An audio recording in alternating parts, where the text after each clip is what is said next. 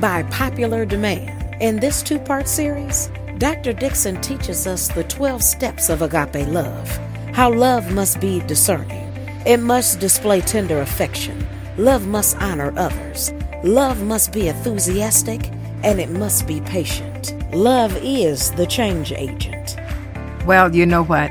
I know you heard uh, my uh, announcer, I like to call her, I said that, talking about back by popular demand. You know what? This is a topic, when you talk about the agape love of God, it never grows old. It never, never grows old. We have heard of the 12 steps for NA, which is Narcotics Anonymous. We've heard of the 12 steps for AA, which is Alcoholics Anonymous. But today, I want to just move in creativity and talk about the 12 steps to AL, which is agape love. you know, this is February, the love month, and many times we want to love the way we want to love, but God has given us a design and a pattern to follow, and that's His agape love, His unconditional love. And I want to talk about 12 ways to love. I may not get them all this week, but you know what? We're going to cover at least six of them, and then we'll do six more next week. How about that? All right, let's talk about that the 12 ways to love. And if you're full of God's love, the Bible says that it will overflow to others. Now, only God can do that. And He does it whenever He finds a willing heart. All you got to do is be willing, and His love will flow through you. Romans 12, 9 through 16 is going to be the base that I'm moving from. And as you look at it, at first glance, it looks like an unconnected series of staccato commands a rag bag of miscellaneous exhortations, but a closer examination reveals that these verses flesh out what love looks like in the Christian life. The theme today that I want to talk about, it's not hard to find, and that's love must govern all of our relationships. Some call this Paul's recipe for love with 12 ingredients. yeah, in Romans there. But you know what? If we allow love to govern all of our relationships, I said all, even those that, you know, we wish we didn't have them. but if you let love govern them, it'll just remove all bitterness, all clamor, you know, all of the congestion, move it all out of the way. And that's what we want the life of love. So, how do we get there? Number one, first, love must be sincere. In verse 9, there in the 12th chapter of Romans, it says, Let love be genuine. The word genuine literally means without hypocrisy. The Message Bible offers this paraphrase Love from the center of you, of who you are. Don't fake it. Love from the center of who you are. Don't fake it. I mean, do you realize that it's a process to get to this place of being sincere?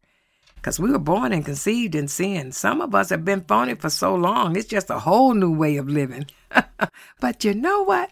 It can be done with God. And just let it just become such a part of you that you just start working on your core. Love from the center of who you are. Don't fake it. Start working on your core. If there's some areas in you that you've been faking it, start working on that. Second thing, love must be discerning. The second part of the ninth verse says, Abhor what is evil, hold fast to what is good. Oh, oh. Sometimes we say love is blind. But you know what? God says, nope, love needs clear vision. Our love needs discernment, or else we will end up loving things we ought not to love and entering into relationships that are not good for us. While love is supreme, it is never enough. This is why we have to take Paul's words to heart. Yeah, yeah, yeah. We got to have God's love. The world's love is never enough. It's never enough. Okay? Paul says, uh, you know, never get over being shocked by evil. Abhor what is evil. Hold fast to what is good. See, glue yourself to what is good. Glue yourself, center yourself on that, what is good. And then let everything else, it has to pass that good boundary that you've set up. Whew. And you got to be discerning. You got to look further than the natural eye. The only way we can be discerning is by the Holy Spirit. God has given all of us a gift of discernment. We just have to use it. Yeah, it lies dormant in so many. But if you use it, it will lead, it will guide you. Number three, love must display tender affection. The 10th verse says, Love one another with brotherly affection. Paul uses two words here that speak of the love of family members for each other. One of them is a word you already know, Philadelphia. That's the phileo kind of love. Loves, it, it comes from two Greek words that have been joined together. Philos, which means tender affection, fondness, devotion, and adelphos, usually translated brother. But it literally means one born of the same womb. Mm. So a lot of times we can share love with those from our family, those that we know, uh, you know, brother from the same mother. That's a slang that sort of goes around. But I'm here to tell you right now, as you look at the word Philadelphia, it literally means tender affection on to those born from the same womb. And it's easy to understand why the early Christians adopted this word to describe Christian love. All Christians have been born from the same womb.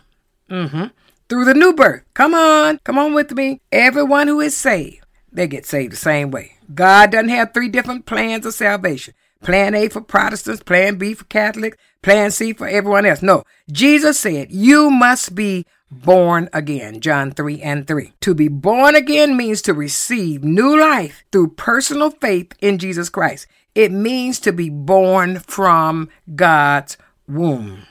So love everyone with brotherly affection. I mean, this is my brother, this is my sister, this is my family. Oh, yes. Meet no one as a stranger. Love everyone with that brotherly love. Mm-hmm. Be affectionate with them. Oh, be tender toward them. The same truth applies in the physical realm. Everyone who belongs to Jesus belongs to me. All right? When you feel like that, you'll know that I know everyone that belongs to Jesus, tender affection and brotherly love. That's a wonderful thing, isn't it? Gotta love all believers everywhere, all the time. And that's hard because most of us, you know, we got some inner qualifications. Oh, yeah, we don't like this group or that denomination. Or maybe you're not comfortable with people who speak in tongues or with those who use a prayer book. And sometimes you can even distrust people who have a different worship style than you do. Maybe you have some preferences regarding skin color or ethnic background. I know I intend to really step on some toes. But put simply, all such thinking is simply wrong, and it got to be, must be abandoned. God's kingdom is not limited to graduates or only seminary or members of one denomination or to people who look, uh, think, and act just like you do. God's kingdom embraces all true believers, no matter who they are or what church they happen to attend few weeks ago, my son and I were riding together in a car, and I was sharing this. I said, I just love people, and uh, you, you want to love and show tender affection, regardless what people's decisions are about life, regard because they're doing it from their perspective. People make major decisions from the perspective of where they are at that time. There is not one of us that's living today and have lived for a time and made some major decisions that you would look back on and say, you know what? I would do that differently today. They have such thing as saying, would you write a letter to your younger self? What would you say?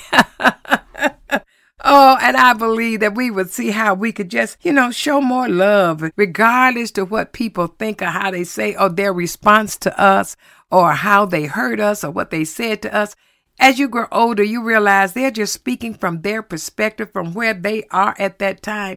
And if you're further along, down the road, you know what? You need to respond as someone on down the road further in walking in love. yes, show tender affection. Next thing, love must honor others. That 10th verse there. Outdo one another in showing honor. You know, we want to outdo one another in everything else, but outdo one another in showing honor. The Greek word actually has a sense of competition about it. So the translation outdo one another is very accurate. We live in a day when the opposite seems to be the case. We hear much about quotas and preferential treatment and uh, affirmative action. In the Christian context, it means that we take affirmative action to make sure that others receive preferential treatment before we do. How about that? And so many times when that happens, it's, it's obviously it'll go so much against your human nature that it's it's not impossible without the infusion of God's Holy Spirit in your heart to do this. Unless God steps in. Oh, that's the power of his love. That he can come in And He can make us just begin to prefer the treatment of others before us and step back, concede. Oh, only the Holy Spirit can do this in your heart. Oh, yes. And as you do that, there's no limit to how far you can go if you don't care who gets the credit. Paul would say amen to that. Number five, love must be enthusiastic. The 11th verse there in Romans, in our base chapter, is Romans 12. And uh, the 11th verse, it says, Love must be enthusiastic. Do not be slothful in zeal. Be fervent in spirit. Serve the Lord. Isn't that direct? Bam, bam, bam. I was looking at a commentary notes on this that was written, and it said religious enthusiasm is often derided as nothing but excessive emotionalism and a sign of fanaticism. Yet people become a fan and go. Some watch a football game and cheers them to their hoarse. But Paul's words have nothing to do with how loud we sing, or how much we clap, or whether or not we raise our hands when we worship. Those things are purely secondary. Paul is challenging us to put as much effort into our Christianity as we do into our work. The Amplified Bible catches the meaning very well it says, Never lag in zeal and in earnest endeavor. Be aglow and burning with the Spirit, serving the Lord. Be aglow and burning with the Spirit. Yes, that sounds like a boiling pot. Mm, serve the Lord with zeal and boiling intensity. You know, many times those things that the enemy is attacking, you get upset about it. You get angry enough at the enemy and that you would begin to pray and you be, begin to speak the word and casting down every evil imagination that's in your heart. Bring it every thought. I'm telling you because your answer, the only thing between your answer and God is you. When you move yourself out of the way and you have petitioned the Lord and you're believing God to save that child, you're believing God to open up the door for that job, you're believing God to, to free you from those addictions, you're believing God. I'm telling you, you get in that place, you get that fire, you get that fervency in your spirit and serve the Lord. Whew, let me tell you, it is done. Things will begin to happen quickly. Things will start moving. Whew, you get enthusiastic. Love is enthusiastic. Glory to God as you're moving forward. And you'll see that the world will not be moved by a half hearted disciple who sort of served the Lord. But you start really serving God. I'm telling you, this universe will be moved by you. Oh, why? Because God comes into agreement with you.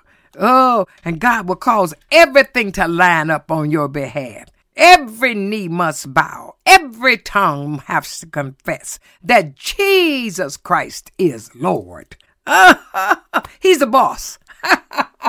it's not what they say, but it's what I say, you say, when you are in love with God and you're saying what He says and you're on fire in the Spirit and you're speaking that word, everything that tried to push you under, you'll still be standing.